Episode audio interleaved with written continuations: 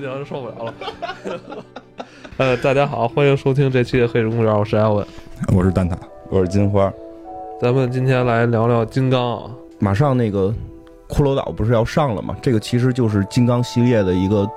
作品，而且看片花已经看到了山一样大的金刚，还是挺令人值得兴奋的。就人也很奇怪，看到巨大的东西就会开心。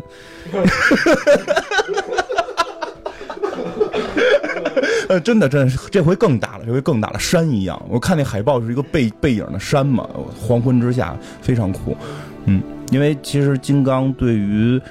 呃，金刚很明确算是科幻的一类，呃，算比较特殊吧，怪兽片。而且它在电影方面，实际上第一版三三年就出了嘛，然后美国这种电影协会也评它为这个最佳的，就是最厉害的五十部电影之一。它对于整个影史的影响非常大。就是它相当于怪兽片的鼻祖，据说不是第一部，但是是真正成功的怪兽片的第一部，这是整个怪兽的鼻祖。包括它在游戏跟文学创作这块儿，对，都是有很大影响。我们知道任天堂早期 FC 上的第一款游戏就是金刚，不是马里奥。马里奥在金刚里边只是扮演了一配角。哎，对对对，虽然是配角，但是老拿脸冲观众，是吗？不是。完了是侧脸，侧脸刚是正脸，刚是你玩你玩那个，你玩对你玩大金刚一二三，你知道谁是主角？金刚一直正脸看着你，就扔桶的时候侧一下，对。对吧？合理是正面就全身，翻的时候往上那个窜嘛，横着他他是整个全部让你看到正面的一切。马里奥一直是个侧脸，对对对。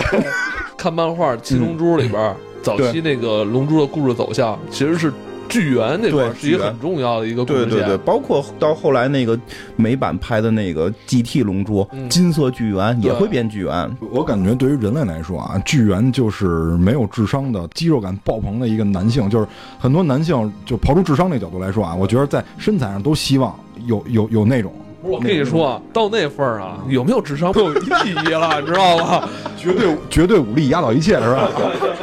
而且金刚不光是形象啊，就是金刚这个电影里的很多桥段，就这些年一直在被人所致敬，然后在被人所沿用。哦，是吗？哪地方被人致敬？就是手撕手撕恐龙嘴那块儿啊。就是，然后一会儿我们会说到，就是金刚除了三三版以外，像七六版这些，它也有手撕嘴的镜头，但只不过不是这个霸王龙了，它是这个巨蟒。对，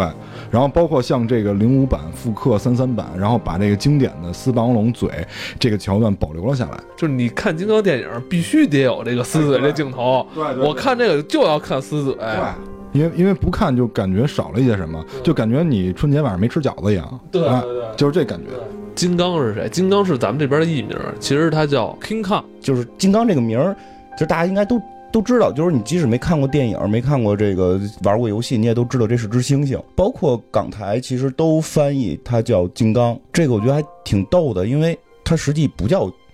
金刚，就是它的那个英文名字叫 King Kong。对，King Kong 就它这个翻译特别妙的，就妙在它把这个音译跟这个本身的这个含义给结合的特别到位。就刚才。艾文也说了，其实这个东西叫刚，应该叫刚。然后前面那个 king 是王的意思，所以你说他正经翻译应该叫王刚。王刚老师，王刚，对，这是这是他的真实真实音，就直译叫王刚，就是 king 是王，对吧？对对刚，对对对，他指的是在这帮刚里边最厉害的那个叫叫王嘛，就啊刚的王，你也可以叫刚的刚。怎么叫这名都很怪，但是很逗的，是最早就完全音译出了一个词儿叫金刚，听着很像，对吧？因为我们也知道，其实，在英文姓金的都会翻译成 king 嘛，对吧？就是叫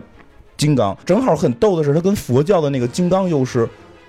同一个字，而且就是其实佛教的金刚最早指的也不是这种巨大的怪兽，它或者说巨大的天神，它最早指的是类似于闪电、钻石。你看中国不是有这个说法叫没有金刚钻不揽瓷器活吗？就是那个金刚钻，就是就是钻石嘛，去能拉玻璃啊什么的这些，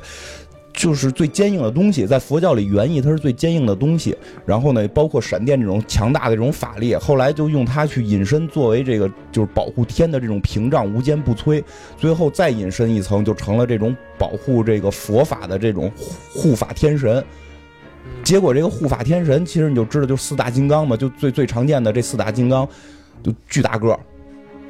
巨大个儿。结果这个就很很很奇妙的是，从梵语或者说从这个佛佛教里边发呃发展过来的“金刚”这个词儿，和后来这个猩猩的这个“金刚”就融合在一起了。所以，其实在我觉得“金刚”这个词儿在中国是有一个跟全世界含义都不一样、包容更大了这么一个感觉。可能对吧？在欧美这个。King Kong 就是指的这只猩猩，在中国“金刚”这个词儿代表了就是更雄壮，然后更勇猛、更无坚不摧，所以就有了后来的变形金刚、金刚狼，就真的都是从这块引申而来的。所以就是后来这些很多大妖怪都会用金刚作为它的这个修饰名词嘛。但实际上说，我们我们聊就是金刚这个事儿，就把它还原到最开始一九三三年的第一版嘛，就是它实际上就是叫刚，而且是全片儿这个。直到最后，他们把他逮到好莱坞的时候，才给了他这个“钢之王”，是为了在好莱坞百老汇去表演的时候听起来更厉害一点，能吸引更多的人。他们编了这么一个称号，叫 “King Kong”，然后这个名字才诞生。哎，你说一九三三年是他影片最早影片诞生的年份是吗？对对对对，片子里边没有明确说一九三三年，但他讲的是今天的事儿。但是片子是一九三三年上的，所以肯定就是一九三三年了，因为本身表现的也是。这个，他们那个对经济大萧条时期的很多事情，包括那些女演员为什么会跑到那么远的一个地方跟大猩猩拍电影，是因为没有钱吃不上饭，然后那个可能要沦落为妓女的情况下，最后这个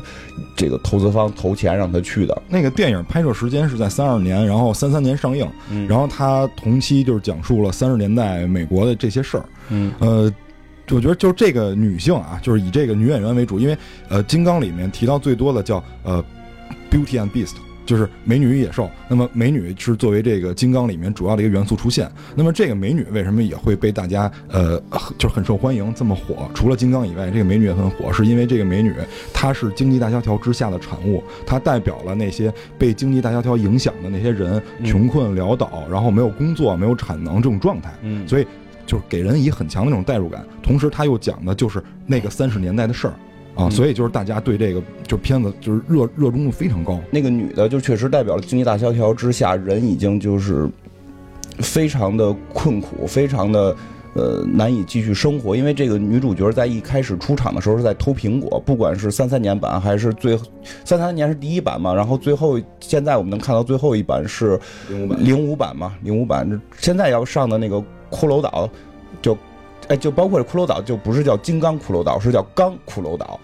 这个这个还真是，它就是还是按国外的翻译，就是刚嘛。骷髅岛讲的就就不再是这个故事了，它是一个延续。它后边我们可能会再单独聊它。咱就是说之前的这个三三版的时候，包括零五版也讲的是经济大萧条时期，它也讲的是三三年的事儿，完全的相当于复刻，相当于复刻，但是里边加入了一些不一样的感情色彩。嗯，我总我总觉得零五版看着会让人有些异样，三三版看着还稍微的。就是咱不抛开抛开那些特效问题啊，就是说这个剧情会看着更顺一点。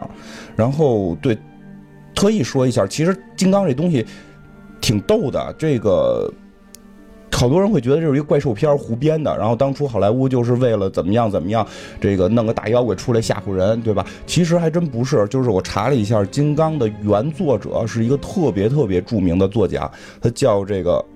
艾德加·华莱士是一个著名的推理小说家，包括像后来的阿加莎，都承认这个人给了他特别多的启发和这个灵感，就相当于他认为就是这个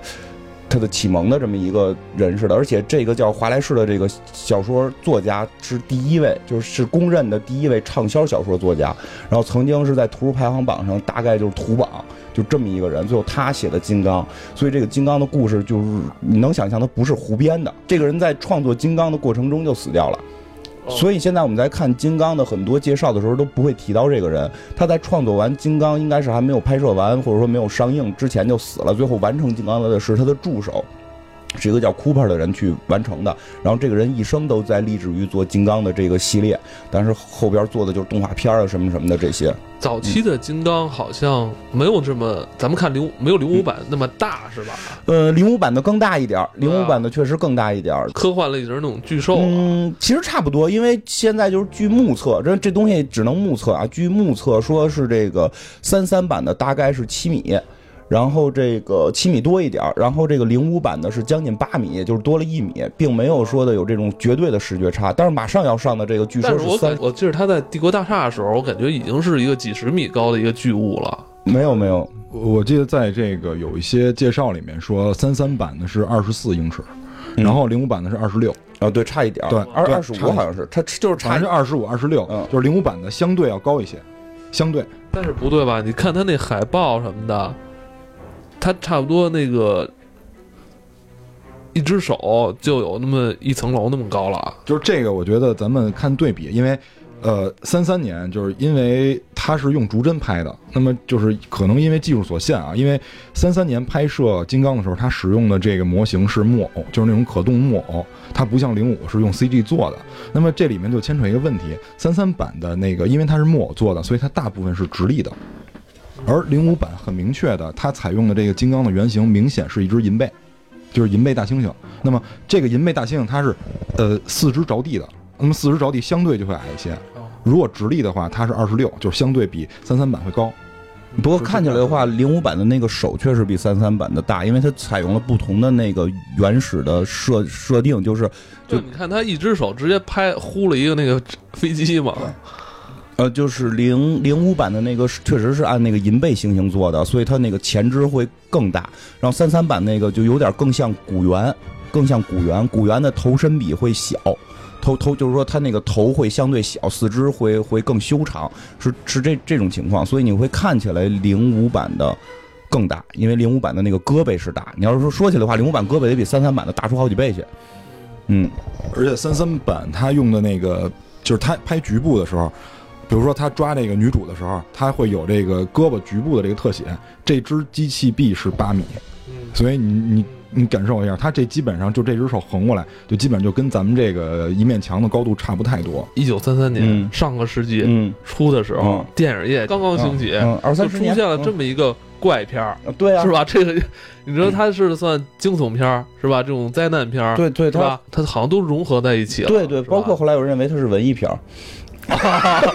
爱情片儿，爱情片儿、文艺片儿，所以说啊金刚伦理片儿，对，所以金刚看起来是是。让人特别怪的一个片子。对，对对，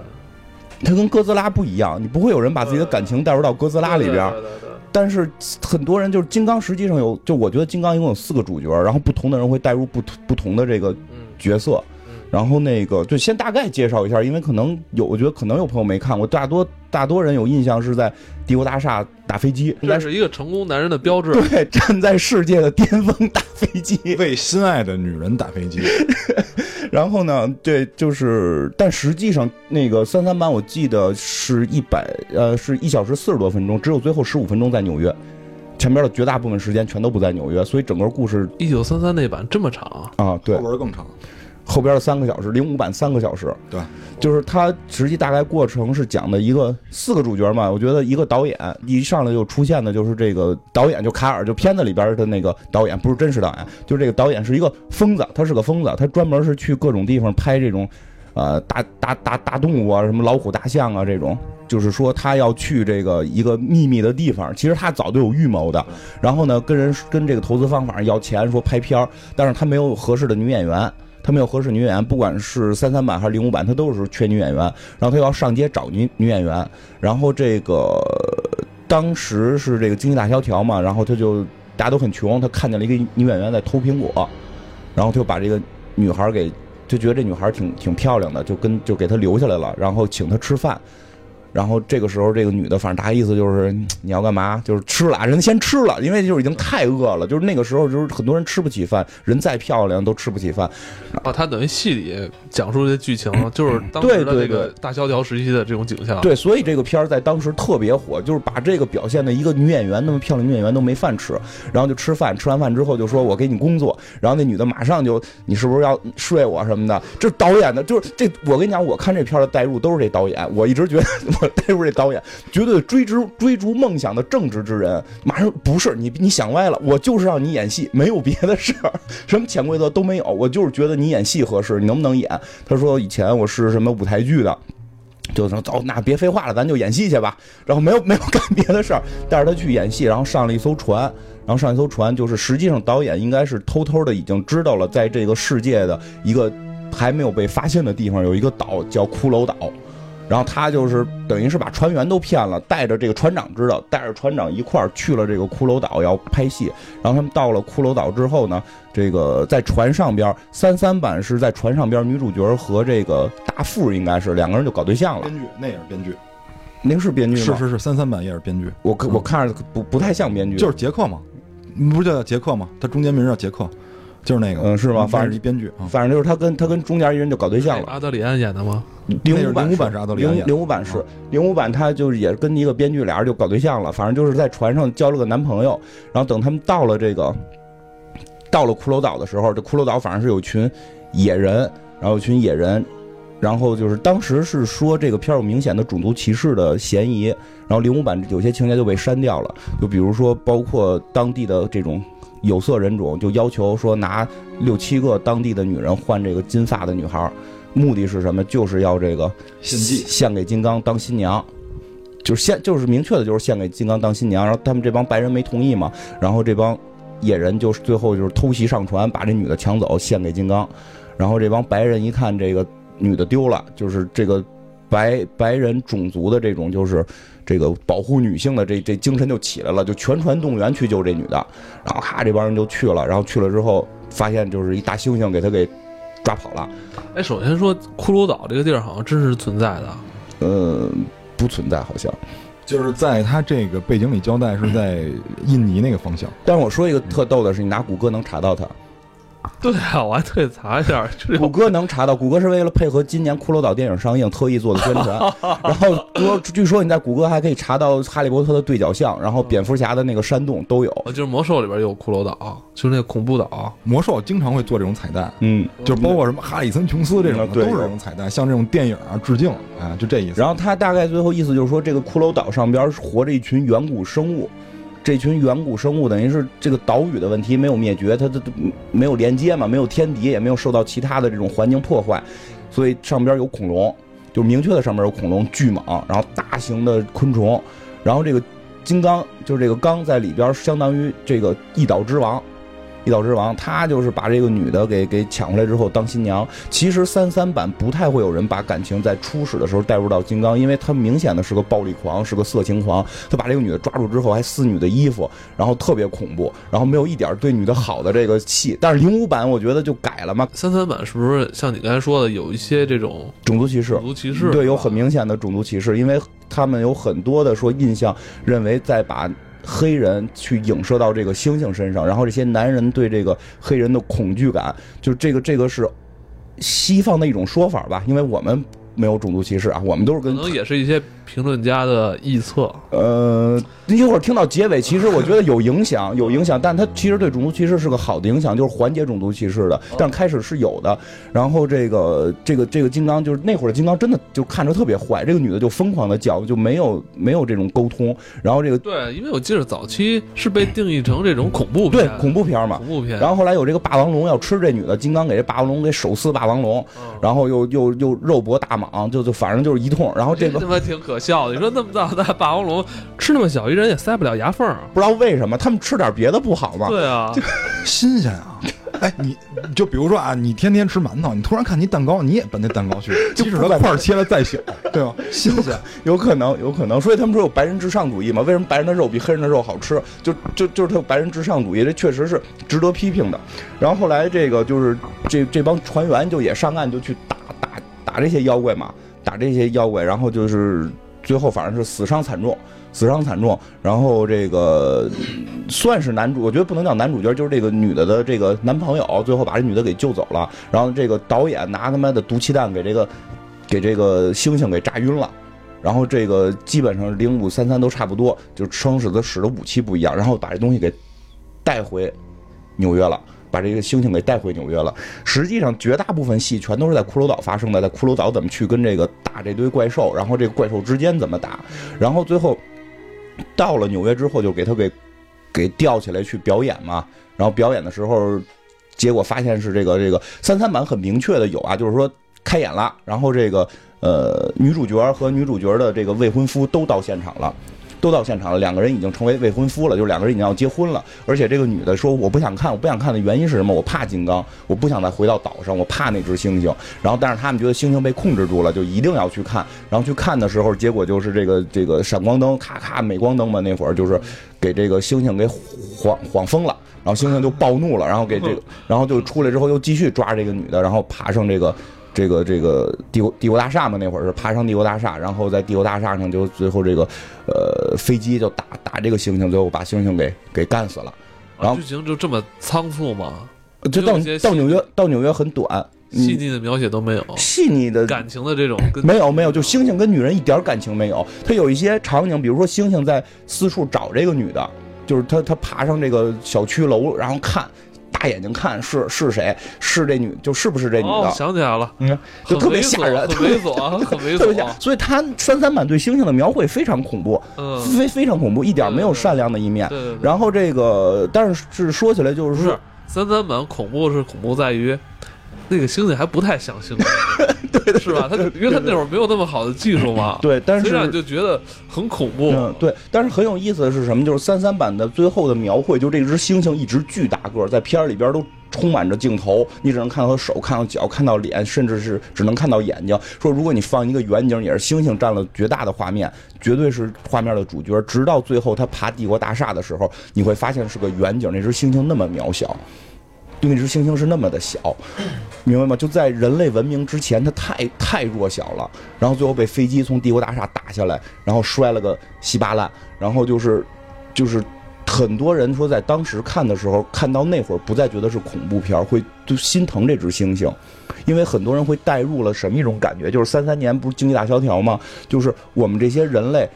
在城市面前就没有任何的抵抗能力。你说的是华尔街那些跳楼的金融家吗？对对，就是就是那些人。星星只是经济大萧条这个事件一个具象的表现，就是我们在这种庞然大物袭来的时候，我们没有任何反抗能力，只能由其宰割。就是就是一方面是这个星星的巨大，他们想看到星星对城市的破坏。然后呢？但是全片前面那么多是在表现猩猩多强大，而到最后结尾的时候，他从，他就像那堆股票经济似的，从他妈的这个这个帝国大厦上摔下去，那么渺小。在城市里边，你再强大，你也变得渺小。实际上是当初经济大萧条时候，人们已经开始对现代经济产生怀疑。嗯，他觉得我不如我就是跟山里边，我能吃饱饭，能能能，对吧？因为经济大萧条，你就连饭都吃不饱了，对吧？咱们政治课学过那个牛奶灌上毒，对吧？就他们多坏，不给老百姓喝牛奶灌毒。呃，就是那会儿。人们也会很迷茫，所以那只猩猩到最后结尾时候，好多人会去同情这只猩猩，包括这只最后猩猩摔死了。两版的最后结尾应该是一样的。然后那个导演就冲进来了嘛，就是那个那个卡尔导演就冲进来了，冲到那个星星身边，咔是吧？冲到猩猩，冲到星星旁边，就是那那那个那个那个什么演演演导演那个人，就那个角色冲进来了。然后那个说我我带他来的嘛。然后这个警察过来说星星被飞机杀死了。然后导演就说了一句话，就是说的星星不是被飞机杀死的，星星是被美女杀。死的，然后就两版是一模一样，最后的结尾。所以其实还有很多女性会会突然发现这只猩猩很忠诚，它在路途中可以可以去别别的屋抢很多金发美女，没有就死活找这个，就就所以很多女性也开始对猩猩有同情心。然后很多那种就是经济压力很大的男性，在猩猩里边看到了自己，看到了自己在城市这种大城市下的这种恐惧感。呃，所以之后这个片儿的越来越多的衍生，猩猩这个恐怖元素，大猩猩这个恐怖元素变成了一个大家喜欢的元素。所以到了零五版发生了一个特奇妙的改变，他在骷髅岛上边描绘了特别多这个女主角和这个猩猩之间是有某种搞对象嫌疑的这种关系，包括最后女主角就阻拦他们去杀猩猩，包括最后他们回到了这个纽约，女主角不参与演出，然后再也。就是就是逃避，然后这个男男女男女主角也没有好成等等这些戏，让这个猩猩就变得更可爱了。所以在结尾时候就更容易让人看到人类的这种残忍跟贪欲，然后导致这么一个自然的这种王者都最后死掉。所以很多人看这个片儿会其不舒服的地方在于不知道带入谁。你说你带入女主角，你就跟一个小婊子似的，你又跟猩猩好，又跟男主角好，然后最后你也没保护了这猩猩。然后你带入那个。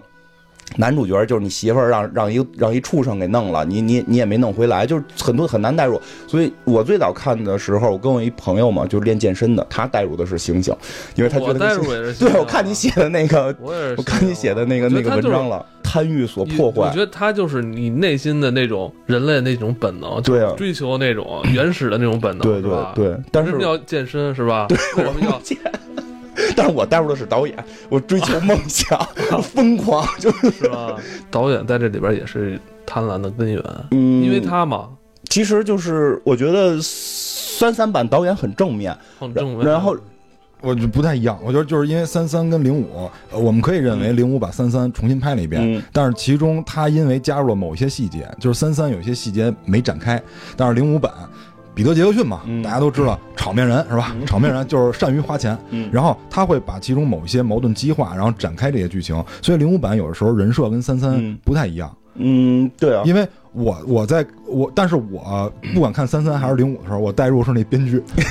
我带入就是 谁谁水牛就是不是就是为了那个姑娘有疯狂的那种，以前干过这种事儿，就比较疯狂，为了姑娘跟一个猩猩对打。就是比较疯狂，对，干过这种比较疯狂的事儿，所以我代入是编剧。我不行，受不了。我觉得 你这么说的话，我完全代入不了。你是那个阿德里安，因为你们俩相差太多。你是咱一开始的那个锤你 捶你胸口的那个人，我现在觉得你们俩要打起来了，你们俩像是情敌，一个是编剧，一个是猩猩。不行，受不了。然后，哎，我一会儿要捶你胸口。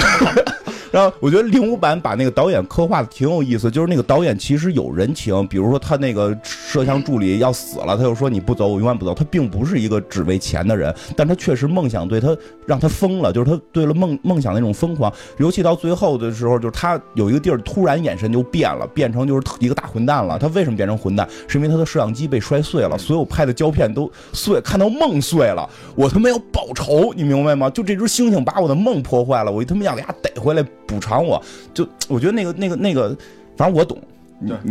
这个 就是三三他在塑造导演这个形象的时候，我感觉他那个笔墨没下足，嗯，就是导演转变的有点突然。转嗯导演转变有点突然，他没有像零五特别好的去铺设这个矛盾。对因为导演他带了一组人去，嗯三三就他一个人加一编剧，嗯就是首先这点儿对于可能在那个年代嗯就是一两个人就能拍一个电影，嗯但是在零五版的时候，他把这方面合理化了。他有跟焦师，嗯然后他有这个就是收音师，嗯然后有这个呃有编剧，然后有什么助理什么的。对但是这些人在他面前一个一个都死掉的时候。还把这个摄影机保留了下来嗯，但是最后他掉到这虫子谷里的时候，嗯这个摄影机碎了，嗯他的矛盾全部被激化嗯，对这时候他黑化，就是想去逮这个猩猩，真是，你说整个剧组也很伟大。最后就是说大妖怪都出来了，他们掉水里，剧组那个人就就一直把摄影机举过头顶，就别让摄影机进水，然后就这么保护这个摄影机。最后摄影机还坏了，就那种，哎，对，有梦想的人，就是一就可能确实在当时他们。呃，因为零五版特别好的致敬了这个三三版，就包括在最开始的时候，他们说，呃，现在这个电影谁拍的最多？因为他，呃，零五版拍的也是三十年代的事儿，在那个年代比较出名的就是这雷电华嘛，雷电华这个这个公司，因为在拍这个金刚的时候他已经快倒闭了，但是拍完金刚这个公司一下就火起来了，所以他在零五版的时候致敬了一下雷电华，说现在啊大部分的戏都是雷电华在接，嗯对，完了，结果那个卡尔就是这个、那个杰克布莱克还说了一句说啊，就是那个梅丽安 C Cooper，嗯其实就是第一版三三的这个制作人，嗯梅丽安 Cooper 跟那个那个舍德萨克这两个制作人，然后呃，就是但是我看完这些片儿以后，嗯我会有一些疑问，就是他续在哪儿了？但是后来我我发现它是有些续作的，嗯。我们我们觉得这个续作它有效的填充了一下这些剧情，比如说嗯。比如说，我就之前那个艾文跟我推荐了一漫画，因为我我那漫画我也看完了，嗯。它实际上是在续三三版的这个后面的故事。哦，那我大概看了一点，对。是讲他儿子的事儿，对。后来也出漫画，是不是？对，嗯。然后在这个三三版金刚之后，嗯舍德萨克和 C Cooper 这两个人又拍了一部嗯同年上映的，叫《金刚之子》，嗯跟这漫画是衔接的，跟这个漫画是衔接的，就是卡尔在发现就是这个猩猩在帝国大厦上被飞机打下来以后，然后不就结束了嘛？这个在这戛然而止了嗯。但是我心里就有一疑问，这尸体怎么处理啊？嗯然后结果就这个这个疑问在漫画里得到解答。嗯然后这个我先说这个这这个电影三三版这个电影，这个电影后面还有一部叫《金刚之子》，是这个卡尔在发生这件事以后，觉得很对不起这个纽约，因为他毕竟造成了这种恐慌，然后他有点那个赎罪的心理，就又回到了骷髅岛。然后这个时候他发现，他没逮着，他发现了金刚的儿子。然后这个金刚的儿子特别喜欢吃香蕉，因为毕竟是猩猩嘛，就是对香蕉迷恋到疯狂的程度。完了，他就用这个香蕉去去逗这个猩猩，感觉后边就这这部后边有点像马戏，因为只有七十二分钟，就这部有就是七十二分钟，而且还是三三年同年上映的，所以就感觉有点像闹剧似的。但是不是，我觉得这可能是不是为弥补三三年那版，就是说金刚最后死的时候，观众那种失落感。因为我开始我觉得就是导演编剧是没有想到这个效果的，就没有想到后续这么火，一个是火，一个是大家对猩猩的同情。我估计在开始做的时候没想到，是，嗯所以三三后边这版就三三年底这版，他们的定位是喜剧，已经不是怪兽片了，是喜剧。所以最后你看着有点像那个马戏团表演，但是这就跟你前两天给我推荐这个《骷髅岛之王》这部漫画接上了，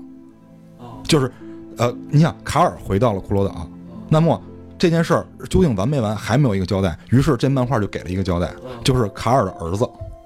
就是这个导演的儿子，然后发现一个问题，说就是他跟那个杰克，就是那编剧啊，他俩虽然差一辈儿嘛，杰克算他叔叔辈儿的嘛，他俩就聊这件事儿，说你看，呃，这个因为当时那个电影是三三年，这个漫画的定位是五七年，他说那个你看你看杰克说二十多年前。说那个我爸把金刚带回来，给纽约造成了这么大的这个灾难，但是金刚死了以后，尸体去哪儿了？就是他一首先一有点像大鱼，他一直觉得这事儿假的。他说，你看所有的报纸都没有拍到金刚的正脸，然后都是特别虚，然后金刚的尸体也没有。说我不信这事儿真的。完了，杰克说说这事儿是真的，说说这事儿是真的。说你你你你要不相信我也没办法。后来他就找到了他爸爸那张地图，就是杰克的儿子找到了他爸，呃不不什么杰克，对卡尔的儿子找到了他爸那张地图，说我要去这个骷髅岛，然后就跟杰克他俩一起去了骷髅岛，去探究这个事实的真相。结果到那以后，就是因为有这个大的风浪什么，他们掉水里，结果被当地那帮土人给救了。结果呢，土人跟他就跟他说说那个你来这儿就是不好，为什么？说因为之前有一帮人来过，啊，就就是说他爸那帮人嘛，就是有一帮人来过，说给我们造成了这个灭顶之灾，说我我恨你们这些人，就那意思。完了，就是后来就给他讲，就里边有老太太给他讲说为什么他恨你，说就我们这个土著有政变啊，说土著里边有有两有两个酋长，有两个酋长啊，一个是自由派的，一个是那种嗯啊一一一个是就是独裁那种的。完了就是说这个坏酋长，就是说要提出了一个政策，就是说我们每每隔一段时间要活祭，就是献祭。献祭呢，献祭都是对方那派的人，对方那派人越来越少，然后他呃独裁这整个这个岛啊，就这样。完了说这个刚才跟你说话这女的说特恨你这女的是那一派的酋长的女儿，啊，完了说现在发生什么事儿，就我给你讲一下，啊，就是说的是这帮人来了以后，就是来了一帮现代人嘛，然后那土人发现他们有枪，然后两边都想利用他们手里的武器去把对方干掉，结果后来，结果后来说那那我可以答应你们啊，但是你们给我说好什么好处啊？于是他们就带他去了最开始的那个岛，就是三三年的那个那个他们居住的那个地方，那个地方现在已经是废墟了，但是那里边有金子。他说我我给你金子，你们把枪让我们用去干掉对方。结果他两边都答应了，他两边都答应了。然后就在他要出尔反尔的时候，就是出尔反尔的时候，这时候金刚来了。那金刚为什么来？是因为坏酋长信奉的一个神是一只大恐龙，叫镐。对，刚镐 就刚和镐的故事，叫镐。刚才这个漫画的剧情啊，他出现这个金刚已经不是那只金刚了，对是儿子，他的是他的儿子，没错，是他的儿子。等于讲的是这个金刚跟这只大恐龙对，故事。因为这只因为这只大恐龙把金刚他妈弄死了，就是这金刚之子的妈弄死了，啊，所以这金刚一直怀恨在心。但是这只恐龙呢，又是那个坏酋长信奉的神，然后这个讲的是这个金刚复仇的故事，然后最后卡尔他儿子也看见卡尔了，完了就哎把这事儿一聊，就就这个故事才算结。就这么结束了啊。那那那个恐龙跟金刚儿子有没有打起来啊？打就是那个，因为这里边活撕霸王龙是经典镜头嘛，所以在漫画里重现了一遍。每回都要撕霸王龙。对，然后活撕了，活撕就结束了，就是因为金刚的仇已经报完了嘛，然后就继续成为这个骷髅岛之王，因为总共漫画就五卷。那个对，三三年是撕了一只，然后零五年撕了三只，对就是能力还提高了，然后再到六几年就开始撕哥斯拉了嘛。对，但是那个就是六十年代那个《金刚大战哥斯拉》是东宝，东宝出的，东宝出的。现在是这样，现在是其实我们马上要看的那个骷髅岛是传奇跟华纳的嘛，他们跟东宝有合作。然后，然后整个金刚其实，因为现在国外已经有看到了，有些朋友聊了，说其实这个片子，嗯，你一看就是有收敛，就是不不把大招放出来。原因是什么？二零二零年《金刚大战哥斯拉》，对，这个相当于就是前两年不是上过一部哥斯拉了吗？那是六十年代的，不是不是前两就是前两年一四年吧，上过一部。说那个老美那个，对老美那个哥斯拉版权买过来了，然后现在传奇跟华纳在不停的从东宝那边买怪兽的版权，他们要塑造一个怪兽宇宙，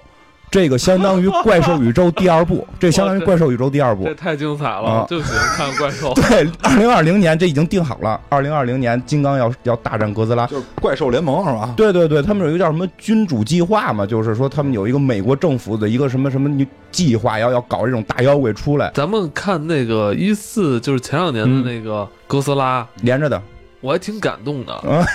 哥斯拉最后是好人为了保护我们，对对吧？深沉的背影，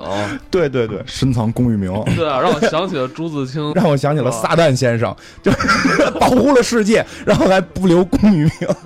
那个哥斯拉就是在老美那版里面，他是为了杀死那大蚊子嘛，嗯长得跟大蚊子似的那妖怪嘛。怎么说啊？就是但是哥斯拉，你你知道美国为什么干这事儿吗？嗯因为就是哥斯拉诞生是日本对美国的一个报复，就是因为这个。就刚才我们说金刚嘛，金刚这一系列除了有金刚、金刚之子以外，还有一个七六跟八六版。嗯然后七六跟八六版就会提到特摄的问题，嗯所以我我们一会儿可能也会去聊一些关于这个哥斯拉的特摄。我先简单聊一下这七六跟八六版，因为这俩算正统续作。虽然说导演就是这个那个 C Cooper 这个人在七三年还是七二年，他因为癌症逝世了，但是在七六跟八六的编剧里面赫然写着 C Cooper 这个人，他有就因为因为毕竟第一部是完全照抄的那他有可能是生前现编的，就是生前编的，但是没拍就逝世了。因为这个，因为这个电影跟就这个七六跟八六版跟三三和零五没有任何没有一毛钱关系。没有，就是他嗯。这是我记得应该是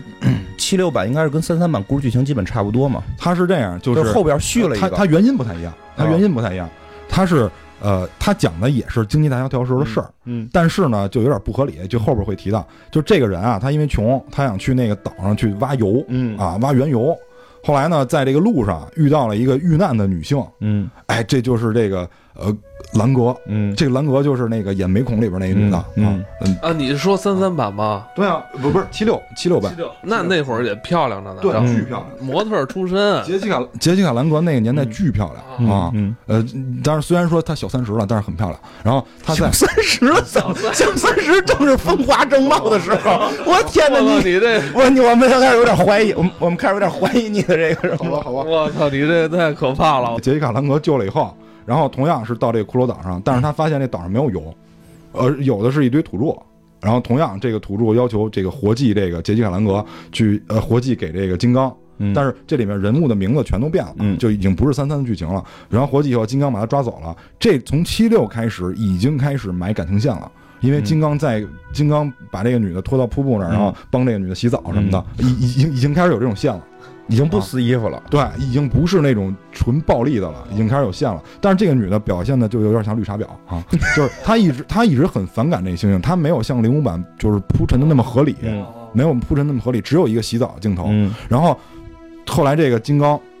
就是怎怎怎么回事呢？就是金刚跟那个女的玩耍嘛，然后这女的跑，这男的救了，这点都一样，跳河跑回来，跳河跑回来，完了他们把这金刚逮了，同样都是用那什么氯仿，就那种嗯麻醉药把金刚逮了，啊，同样这这些都一样。然后回来以后，在这个船上，他开始在船上加戏，嗯就是之前零五版跟三三版都没有加，对，没有船，都是没有船一个镜头。没有船，对，他在船上加戏，就是他们他们这次船不是那小破渔船了，嗯是一个跟战列舰那级别似的，他们把金刚关在甲板下层，然后从那甲甲板上层往下投石、扔香蕉什么的，完了这女的还跳下去跟金刚互动什么的，你知道为什么不拍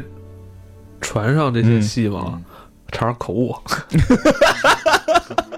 为什么呀？压根儿就不合理。嗯，对，他不好弄回来。金刚你是给他关在甲板下头，嗯。他不动换那没问题。嗯。他如果要动换，那我们知道船啊，在对啊就完了。那一下就翻了。你就必须得长期麻醉他。对，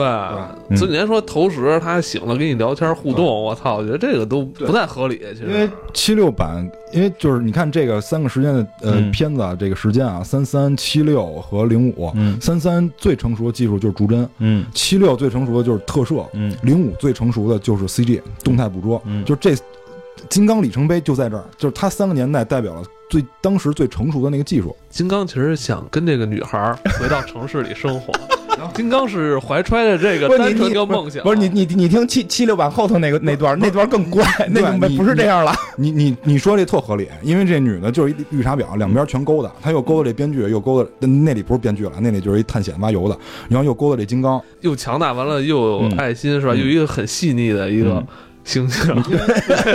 你没有的他都有，对，没错，是吧？就是七六版对猩猩这个性格塑造是一转捩点，因为七六年这个猩猩已经是人扮的了，就是瑞克贝克扮的这个猩猩，穿着一身那个皮衣，装扮成猩猩，还差点闷死在里边啊！真的，还是小啊，这是真的，就是他真差点窒息，就因为拍这个片儿。然后反正回到纽约以后，这次不是在百老汇舞台上了，这次是在一个露天的像体育场的一个地儿，然后一个大笼子把猩猩推出来，然后就是猩猩开始破坏，然后最后不是帝国大厦，带着这个女的爬上了世贸双子，就爬上了双子塔，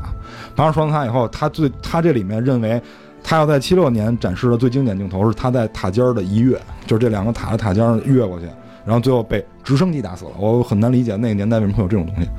啊，这当然合理不合理无所谓啊。但是这个片儿你感觉看到这儿没完，不是是这种直升机。战斗机啊，它就是飞过去对打一下，那不就啊直升机